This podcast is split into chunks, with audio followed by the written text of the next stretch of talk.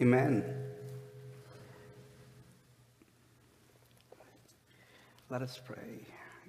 God, may your spirit fall on us this day. God, may your spirit mold us and melt us. In your name we pray. Amen. Matt, I'm going to go to the pulpit mic because there's too much echo on this, the other one. Thank you.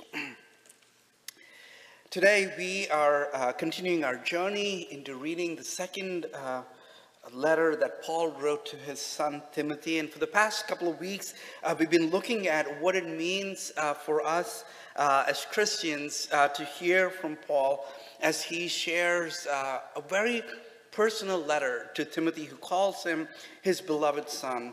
Last week we looked at itchy ears um, and what we are called to do. And the phrase still is hanging on to me that I'm hanging on to is, but you, Timothy, this is what you're called to do in the midst of that. That we're called to proclaim uh, God's word in the midst of that. We looked at uh, the meaning of what it means for uh, these words that we have, that all this scripture that we have is God breathed. God breathed his life into this book so that you and I can experience new life in Jesus Christ. This morning, we're coming to the end of the book of Timothy, uh, and we're seeing what Paul is saying to him. So, that's the context of where we are. Paul is at the end of his journey. So this morning, I feel like it's only right that we start with the sports analogy because it's Red October. Go Phillies, right?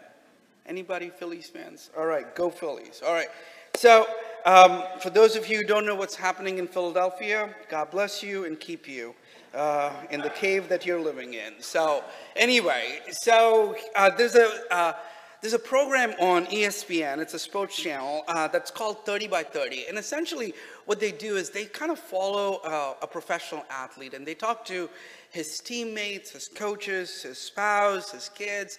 You kind of get a another look uh, as to what. Um, this individual is all about. I remember watching a similar one uh, many years ago along with my dad. It was about uh, uh, an athlete named Carl Lewis. Um, he was um, he was an Olympian uh, and he was born uh, in the deep south. He was born in Alabama, and then his parents moved to New Jersey. And uh, his story, for some reason, captured me. I don't quite know why. Um, his resilience in the midst of adversity was something that I was I was really drawn to it. Uh, he fought through a lot of injuries, uh, he, uh, and he inspired me. He inspired me in a, in a big way. For those of us who love history, um, I was chatting to a friend of mine who loves history, um, and I admire history, but I don't quite read as much as my other friend does, or some of you do. Um, if some of you want to know the significance of the land that we're standing in, you talk to Bruce Montag, and he can tell you the significance of Mount Hope uh, uh, and uh, what it meant for us in American history. So anyway, I was talking to my friend uh, about Lincoln. I had recently read a book on Lincoln's speeches, um, and I was just kind of going back and forth with him, and I asked him, hey, did you ever read about uh, Lincoln, uh, this particular book? And he said, no, I haven't read it. And he said, if you actually, all the books that are written about Lincoln, if you start reading them, it'll take a lifetime for you to finish and just grab the magnitude of what was written about Lincoln. Uh, and anyway, uh, this book, uh, what fascinated me about Lincoln was uh, how, um, how he faced depression, how failure never defined him, uh, how he kept going. He was a man of integrity. Even no matter what the circumstances was, he was still a man of integrity. See, my point this morning is when we look at the lives of these professional athletes, right, or a beloved president, um, we're not going to be that person. That's just the reality of it. Um, we are not going to be another Carl Lewis. I doubt there's a Carl Lewis sitting amongst us this morning. And I definitely doubt, I could be wrong, I can definitely assure you that there's not, not another Lincoln sitting here in this church. But the point is, we still see their lives. We still see their lives and we see how their lives has impacted us. Carl Lewis's persistence. He did not give up even in the midst of injuries. Um, in 1996, Carl Lewis was being beat by all these younger athletes, and he somehow finds a way to get qualified for the 1996 Olympics and then wins a gold. How does he do that? Right? And where do you start with Lincoln? Right? And earlier in his speeches, like, you know, he was very anti church, and slowly he found faith and he kind of became more of a Christian, and his faith informed some of the decisions that he made later in life. So, this morning, this uh, scripture that we read, I want to frame it in this context as if Paul is doing this final interview. That, we, that we're kind of looking at Paul's life through the lens of that 30 30 documentary or a, or a biography and kind of looking at what Paul did. What were Paul's accomplishments? How did he do it? How did he do it? And what can we learn from him? I doubt each one of us can be exactly like Paul, but I think we can learn a few things from him. We can emulate them in our own lives. Paul in 2 Timothy is talking about his end. Paul is more aware of his end has, has come.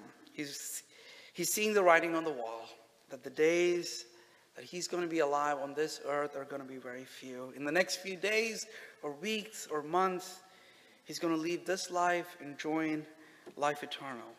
Paul is aware of his impending reality that he faces. And now he's reaching out to his son, his beloved son in the Lord, and he's saying, I want to share these things with you.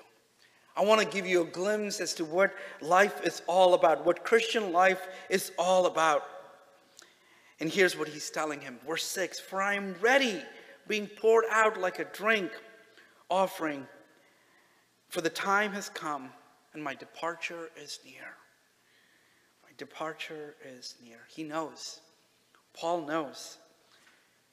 His departure is near. And so, friends, this morning I want to focus on what Paul is telling Timothy as he sees his end is near, as he sees that his life has come to an end. What is it that he wants his beloved son, Timothy, to know? This is what we read in verses 7 and 8 I have fought the good fight. I have finished the race. I have kept the faith. Now there is in store for me a crown of righteousness, which the Lord, the righteous judge, will award to me on that day. I have fought a good fight. I have finished the race. See, Paul here again is using some sports metaphors, if you will, that is so appropriate for us to talk about because he knows in the Greco Roman world what happens to those athletes who would perform really well? Those athletes who, uh, who would compete in the Greco-Roman world, they would get a crown at the end of the race. When they finished the race, the, Paul, they were given a crown. And so Paul is saying, I'm finishing my race here on earth and I will be given a crown. But I think Paul uses three statements as to how he lived his life. And this morning, I want to kind of focus on that and see what we can learn how Paul lived his life. The first one is, I fought a good fight. Second one is, I finished the race. Final one is, I've kept the faith. I fought a good fight. Friends, here Paul is talking about a good fight. He's telling you and I to do the same. When we think of this analogy of fighting a good fight, we are reminded of the Christian life that is filled with choices. Every day of our life, every day of our Christian life is filled with choices.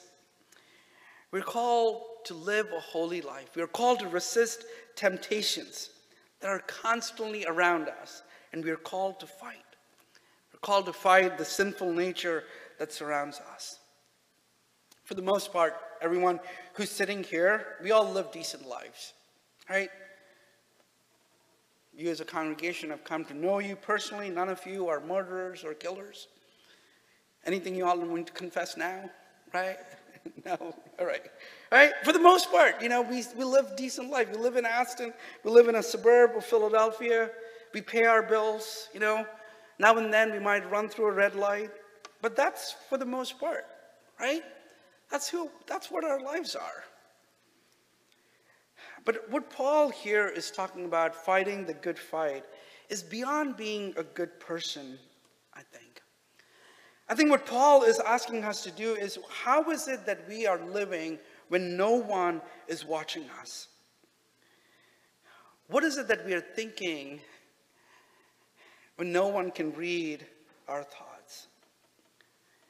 How is it that we are talking when no one can hear us? I'm talking about the things that we do when we feel like the consequences are very limited or small.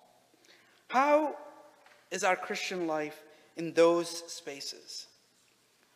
How are we living as a Christian and fighting those temptations when no one is watching us? Can we declare, like Paul, saying, I fought a good fight? Friends, this is a difficult challenge. This is not easy to do. What I'm talking here is not easy for us to do because everything in us wants to do that which is not pleasing to God. But yet, Paul is saying, I've fought a good fight. And Paul is inviting each one of us to resist those temptations and fight a good fight. I want to share the story with you, and not to make myself the hero of this story, but to give you an example as to how easy it is for us to fall into temptations. I do not like self checkout at Giant. Okay? I do not like self checkout. I much rather stand in line for 20 minutes and pay someone else do it for me because I don't like it. The other day I ran out to Giant because Samira wanted to make cookie dough and we had a couple of things missing. So I ran out. I had maybe six things a couple of brown sugar, chocolate chips, I think eggs, and something else um, was there. Um, so I was like, all right, I'm going to do self checkout. I'm regretting doing it, but I just talk myself into it. I go do the self checkout. I start scanning them, and all of a sudden I hear this lights going off. Please wait, help is on the way. Please wait, help is on the way, right? And I'm starting there, I'm getting frustrated because, you know, I, I feel like I'm very busy and I need to go away somewhere. I don't know where. So, anyway, I'm like, my anxiety is going up. I'm getting frustrated. This lady comes in, looks at it, does something, and everything is cleared up. And what I notice is on the screen, there are only two things that are there, but in my cart, in my shopping bag next to me, there are four things. And there's this internal struggle in my head that's going on. What do I do? Part of me wants to be very righteous about it. I did the right thing, that lady should have caught it. You know, you know, if someone says, you know, why I'm walking away without paying for these two things, I can be very righteous about it. It felt like 10 minutes, but that internal dialogue was real. It was real. What do I do at that time? Do I call the lady back and say, I need to move these two items out because then again the weight changes and it all goes up again? What do I do? What do I do? Friends, the fight is real. The fight that we face is real. When no one is looking, when no one is watching, we all have a choice. We all have a choice. And Paul here is saying that he fought a good fight. Are you fighting a good fight? for the Lord. Paul did things pleasing to God, but no one was around. He did the right thing. My prayer is may we find strength in those moments to fight the good fight when no one is looking. The second thing that Paul reminds us that he finished the race. Here, Paul here is alluding to something um, that was spoken of in the book of Philippians as well. Paul, um, the way Paul is talking in First, uh, Second Timothy and Philippians, it kind of has a very similar connotation or similar uh, uh, formula as well uh, where Paul, when Paul is writing to in 2 Timothy, the circumstances that he is in is very similar to the circumstances that he finds himself when he is writing the book of Philippians as well. In both places, Paul is writing from a prison cell. He's imprisoned. In both places, Paul is aware of that his time has come. Paul knows that, his, that he's going to die pretty soon. Paul is aware of that. And also in both churches, the Philippi church and the church of Ephesians, where Timothy is serving, there is this concern that Paul has for the church that the people in the church are going to walk away from the gospel, that they're not going to follow what Paul was teaching them. And he has a big care. There are a lot of people who are talking bad about Paul. It's a very similar situation. So, but this is what Paul says to the church in Philippi. Philippians 1:21. For me to live is Christ, and to die is gain. If I'm going on living in the body, this will remain fruitful labor for me. Yet what shall I choose? I do not know. I am torn between the two, a desire to depart to be with Christ, which is which is better by far. But it's more necessary for you that I remain in the body. Paul is struggling with that challenge of what to do next. He's almost saying, God, I'm done, take me now. But at the same time, he's aware of all the work that he needs to do. Paul is in that space. And in that space, Paul declares these words For me to live is Christ, and to die is gain. The way Paul wants to live his life is this way. He wants to live his life in a manner that is worthy of the calling that he has received. The way he speaks to his fellow Christians, it's in a manner of the worthy of the calling that he received. The way he treats the Roman guards who, were, who imprisoned him, it's in a manner that is worthy of the calling that he received from Christ Jesus. To live is Christ. Friends, here's the challenge that Paul is asking us to do is to reflect on our own lives and to see is Christ reflected in the way we live? How is our living? Do we reflect Christ in everything that we do? In our day to day actions? Is Christ visible in my living? Is Christ visible in your living? That is the question that we are called to struggle with. The question that I'm asking myself is Is Johnson seen in this living, or is Christ seen today by the choices that I make?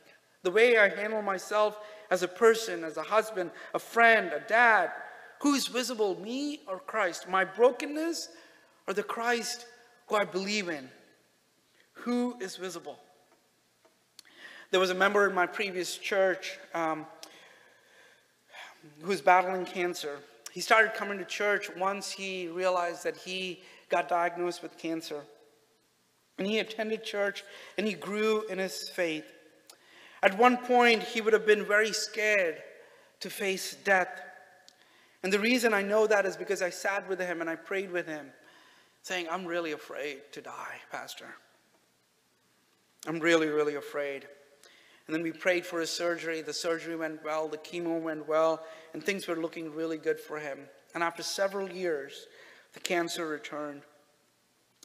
He was in remission for several years, and during those years of remission that he was in, he actually never stopped coming to church. He actually grew in his faith during those years.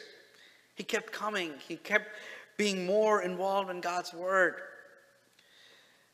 I remember one, one day on a Sunday, I was preaching, and I kind of invited people and said, If you want prayers this day, come forward. For us to live is to Christ, and to die is gain. And my friend, whose body was failing at this point in time in his life, he couldn't even walk without the help of a walker. So kind of slowly made his way. And as he came up, he had the biggest smile. He had the biggest smile on his face.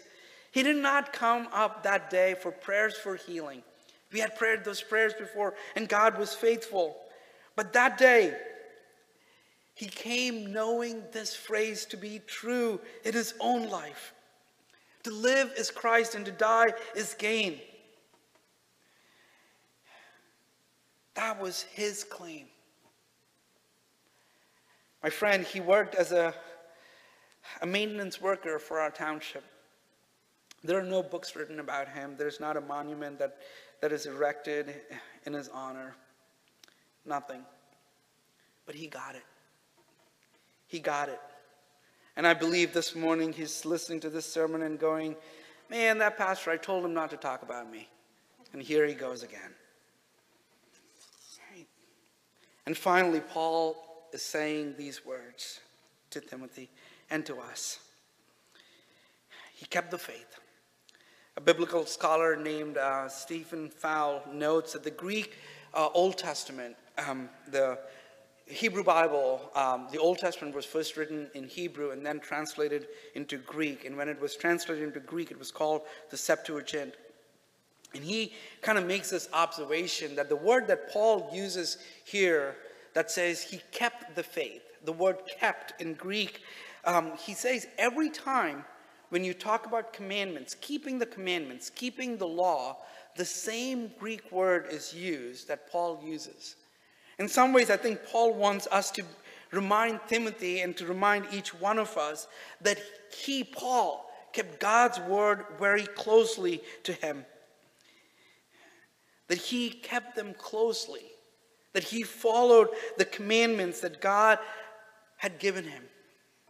I think Paul is reminding us this morning again what we focused last week Last week we focused on 316 and we, re, we read these words All scripture is God breathed. All scripture is God breathed, re- useful for teaching, rebuking, correcting, and training in righteousness. So the servant of God may be thoroughly equipped for good work. Here, Paul is reminding Timothy and us the purpose of God's word this book that we carry in our hands or on our phones or on our tablets. Paul is attesting to the fact that he kept this word closely to him, that he followed this God's word closely. He kept it close to his heart. See, Paul does not shy away from challenges in any way. This morning we read the challenges that he faced. Verse 16, this would be read At my defense, no one came to my support, but everyone deserted me. May it not be held against me, but the Lord stood by my side and gave me strength. This great man, the Apostle Paul, he felt alone and deserted by others. And he's saying to us that God gave him the strength when no one was around him, when he was alone all by himself, the God, our God gave him strength. How did God give Paul strength? Friends, the answer is because he kept close to this scripture. Because all scripture is God breathed. God put his breath into these words. And when we read them, we get strengthened in faith. When we read God's word, we are strengthened in our faith. Sometimes in the, in the Christian journey, we kind of become complacent a little bit. We know what God wants us to do. There are no new laws that are written, right? It's all the same. Every week we come to church, we go out, and we know what to do. We know what not to do. But Paul is saying something different here. Paul, at the end of his life, he's saying that he was strengthened because he kept this word of God close to his heart. We are called to read God's word regularly, meditate on it regularly. If you're saying this morning, Pastor, I hear you, I get it, all right, I want to read God's word, but where do I start? I want to say, if you've never read the Bible, Start with the Gospel of Luke. It's a New Testament gospel, and you can read it. If you are very extremely techy and don't like reading from a book, you can download an app called YouVersion, and it gives you each day a section to read. Or maybe you can read the scriptures in the context of a community. Join a small group and read the Bible together. Friends, when we keep God's word in our hearts. This becomes crucial for our journey. And here is the beauty of what I'm talking about today. Here is the beauty of fighting the good fight, of finishing the race, and keeping the faith.